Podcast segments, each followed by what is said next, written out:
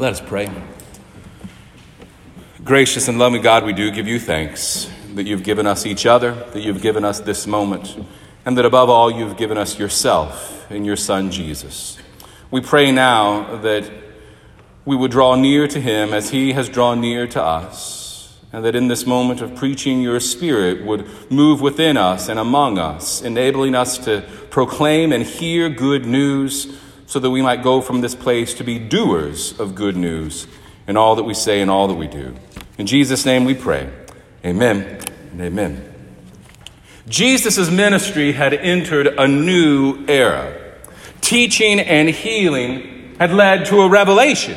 Jesus was the Messiah, the Messiah, the long awaited one of the Jewish people, God's chosen one, who would come to initiate a new era, to lead the people, to break the chains of their oppressors, to set them free in body and mind and spirit, to walk with them into a new future in which injustice, injustice would fade away and God's people would walk on in the light of love and God. The scripture tells us that Peter, was the first one of Jesus' closest disciples to make this proclamation. You are the Messiah, he said when pressed. And a very interesting thing happened at that moment. Once his disciples recognized him at Jesus, Jesus did a very strange thing.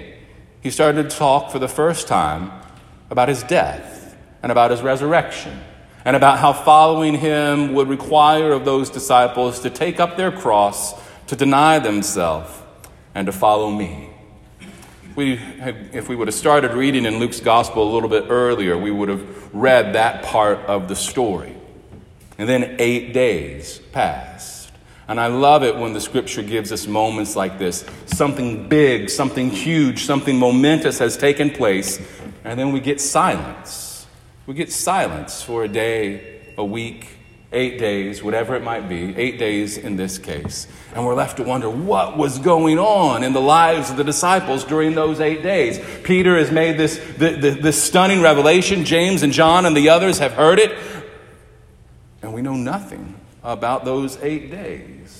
Did they think Peter had lost his mind? Were they convinced that this was all true, or was it wrong? Or, or were they kind of skeptical of this business about taking up a cross and following Jesus? And what was the stuff about death and resurrection? What was going on here?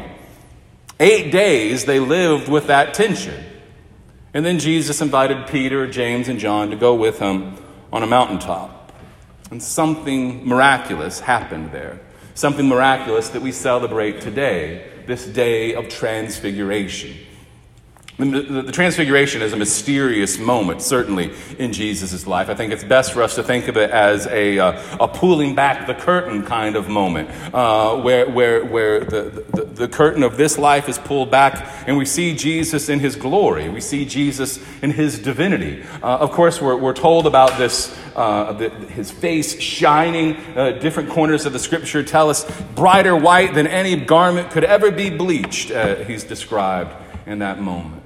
In addition to what the disciples see going on with Jesus, two people show up there who really should not have been there at all. Moses and Elijah have been off the scene for several centuries at this point, right? But there they are, standing with Jesus. And Peter and James and John are kind of stunned by what's happening here. I think we can think of it in terms of um, of two witnesses, really. I think that's what uh, their presence there is about. Moses, the great lawgiver, the epitome of God's law. Elijah, the great prophet, the, the epitome of the, of the prophetic ministry and God's prophetic word show up to endorse, if we want to think of it in this way, to endorse Jesus as the Messiah. I think that's how we can interpret the story of the Transfiguration. These great pillars of faith, Moses, Elijah, the law, and the prophets, they show up and say, Yes, this is the one. This is the chosen one. This is the one to follow. This is the one who will lead you someplace great. And Peter seems to get that. At least, uh, there's, uh, I've been telling our, our Bible study participants, um, I think Luke is very funny, and there's a lot of humor in Luke's gospel, and we see it on display here. Uh, Peter starts rattling on, oh, let's build a shrine. Jesus and uh, Moses and Elijah. And then uh, Luke gives us a little parenthesis.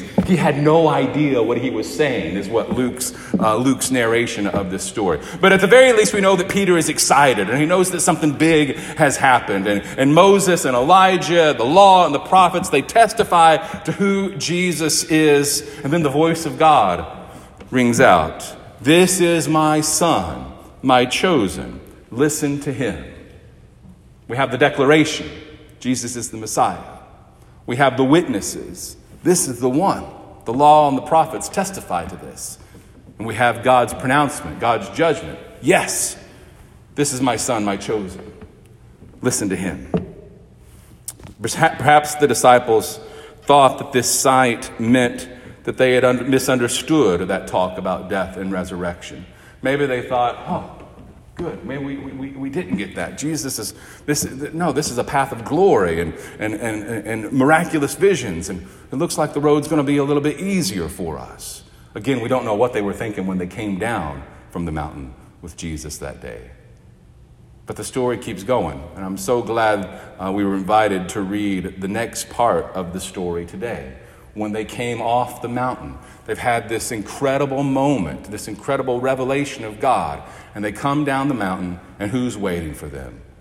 All the hurting, depressed, broken people who were down in the valley when they went up the, on the mountain in the first place. The people still crying out, still hurting, still in pain. And among all those voices, amid all that clamor, one voice stands out. It's the voice of, of this father, the father of one child, who's just begging and pleading for someone to help his child. We get this story uh, of, of, of a, a demonic possession, of, of convulsions and seizures uh, and, and the father just being broken down by his love for his son and his inability to get any help.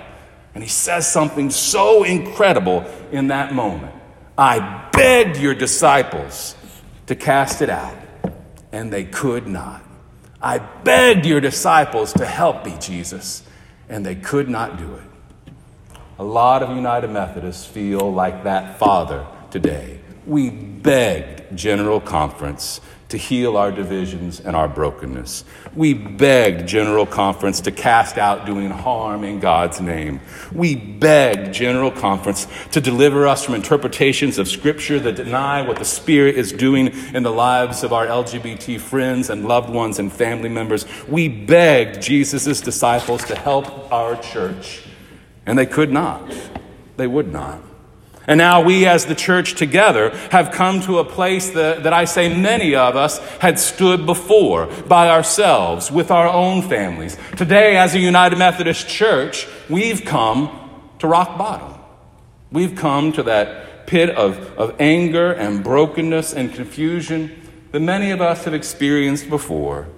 We've experienced it in emergency rooms. We've experienced it on the receiving end of that telephone call we've experienced in the fog of the morning after one more night of several bad decisions. We recognize this place. We've been here before. We know its uneasiness, its numbness, its hurt, its anger, and the confusion that it stirs. This is rock bottom. I pray this is rock bottom for our church. But there's a grace at rock bottom. I've felt that grace. I've experienced that grace. And I know some of you who have been through a lot of stuff have experienced that grace too. Because when you're at rock bottom, there's an option available to you. You take a deep breath, you plant your feet, and you kick up to get back to the light. You dig down, you push down, and you push up to get to what's better, to leave rock bottom behind, that you might climb up with God, that you might climb up toward God's light of grace and love. And I pray to God that that's where our church will go. I pray that's where Asbury Church goes. I pray that's where we go. I pray that we embrace the grace of rock bottom. And for us, I think that has some very clear implications. Uh, n- number one, um, I think today, above any other, uh, anybody who walked into uh, a church that bears the name United Methodist, they should have been so warmly welcomed today. And if you are new here today and you did not get a warm welcome, we beg your forgiveness because you deserve that and you should have received that today. Because when we see what it does, when we exclude and hurt and ignore and push away, when we acknowledge that in, in others and say, oh, that, that 53% that voted, voted that way, oh, we have to embrace it then ourselves. We have to say, I don't want to be like that. I want to walk in the better light, the loving light, the light of grace. So I'm glad each and every one of you are here today. God loves each and every one of you, and I believe God's Spirit can be active in each and every one of your lives. So I'm glad you're here, and I'm glad that we're here together today. That's one thing that must define our embrace of the grace of rock bottom. A radical, radical embrace of one another, a radical embrace and, and, and, and, and dependence on living out the radical hospitality, the grace that we've received from Jesus to share it with others. That's one part of embracing the grace of rock bottom. It also has to be a radical dependence on God's holy presence. I mean, everyone that I've read from or spoken to or shared any message with who was at St. Louis this week, uh, you don't hear a lot of, oh, I was on holy ground when I was out there. No, I was on ground zero. I was, I was in a war field. I was in a battlefield. Um, and God, we just have to say there's something about how we've structured our church and put ourselves together that, boy, we just, we just go at it. And, and are just blinded, I think, to what Jesus would have us to do. And again, we can see that in, a, in a global gathering meeting hundreds of miles away from us. It's easy to see it out there. What do we do about it right here? How do we live differently? How do we tune ourselves into what God is doing right here and right now so that what we say uh, can be our reality, that everyone is welcome here, that everyone, uh, we recognize that God is active in everyone who comes into this place, uh, that God uh, uh, pours out blessings upon blessings upon blessings upon each and every one of us. And we want to invite everyone to share those gifts in faithful ways. We might see uh, what's going on, what went on in St. Louis, not doing that. What are we going to do differently here that we might do it and walk on in that light? And then sometimes, sometimes, we just have to acknowledge that all of our talking and all of our planning and all of our working, at the core of our faith, at the core of discipleship, there is still the invitation and the need for faith to make that leap, to say, yeah, that Jesus, that one going on about death and resurrection and taking up the cross and following him, he is not just some crazy religious kook. He actually is God's gift to us. And I want to be with him. I want to follow him. I want to go where he goes. I want to be where he, I want to be with him. I want to love the people that he loves. I want to serve the people that he serves. I want to share the gifts that he has given to me. Again, when we're reading Luke's gospel and other gospels too, something, there, there's a definition of faith that comes across in the gospels that sometimes we lose. We, we think, oh, faith is here's this uh, creed or here's this laundry list of religious uh, uh, statements. And, and you have faith if you can say, yes, yes, yes, yes, I agree, I believe, and all those things. That's an element of our faith, but I want to set that aside for just a moment. Because there's another definition that comes across in, the Gospels, and that is faith as the radical desire to be with Jesus. The idea that nothing, no one can set anything in front of me that's going to keep me away from my Savior and His love for me. We see it in, in, in the lives of those who, who press through crowds to get to Jesus, who, who come to Him in the midst of despair. We see it in this Father who's just beaten down and, and near total despair over the life of his, of his child. Uh, we, we see it, for heaven's sakes, there's that one great story in the Gospels of the friends of the paralytic, the guy who can't even walk, who say, We so desperately want to get you to Jesus, we'll tear the roof off that house and drop you down just to be with him. That's how much we depend on Jesus and his love to make our lives make sense, to give us hope, to, to bring healing. We need that kind of faith, that kind of radical desire that says nothing can stand between me and Jesus, even the failure of his disciples, especially the failure of his disciples to bring healing and hope. Jesus, I begged your disciples to heal my son, and they couldn't do it. And Jesus looked around, and he let his disciples have it, didn't he? You faithless and perverse generation, he said. How much longer will I be with you and must bear with you? Bring your son here, he says to the man. And while he was coming, all the forces that were in that child's life made one last attempt to, to, to hold fast that barrier, to keep this child and this family and that man, uh, that father, at, at, arm's length from God's grace, from Jesus' presence. So they convulsed the boy, the, spirit, the, the scripture tells us. They dashed him to the ground.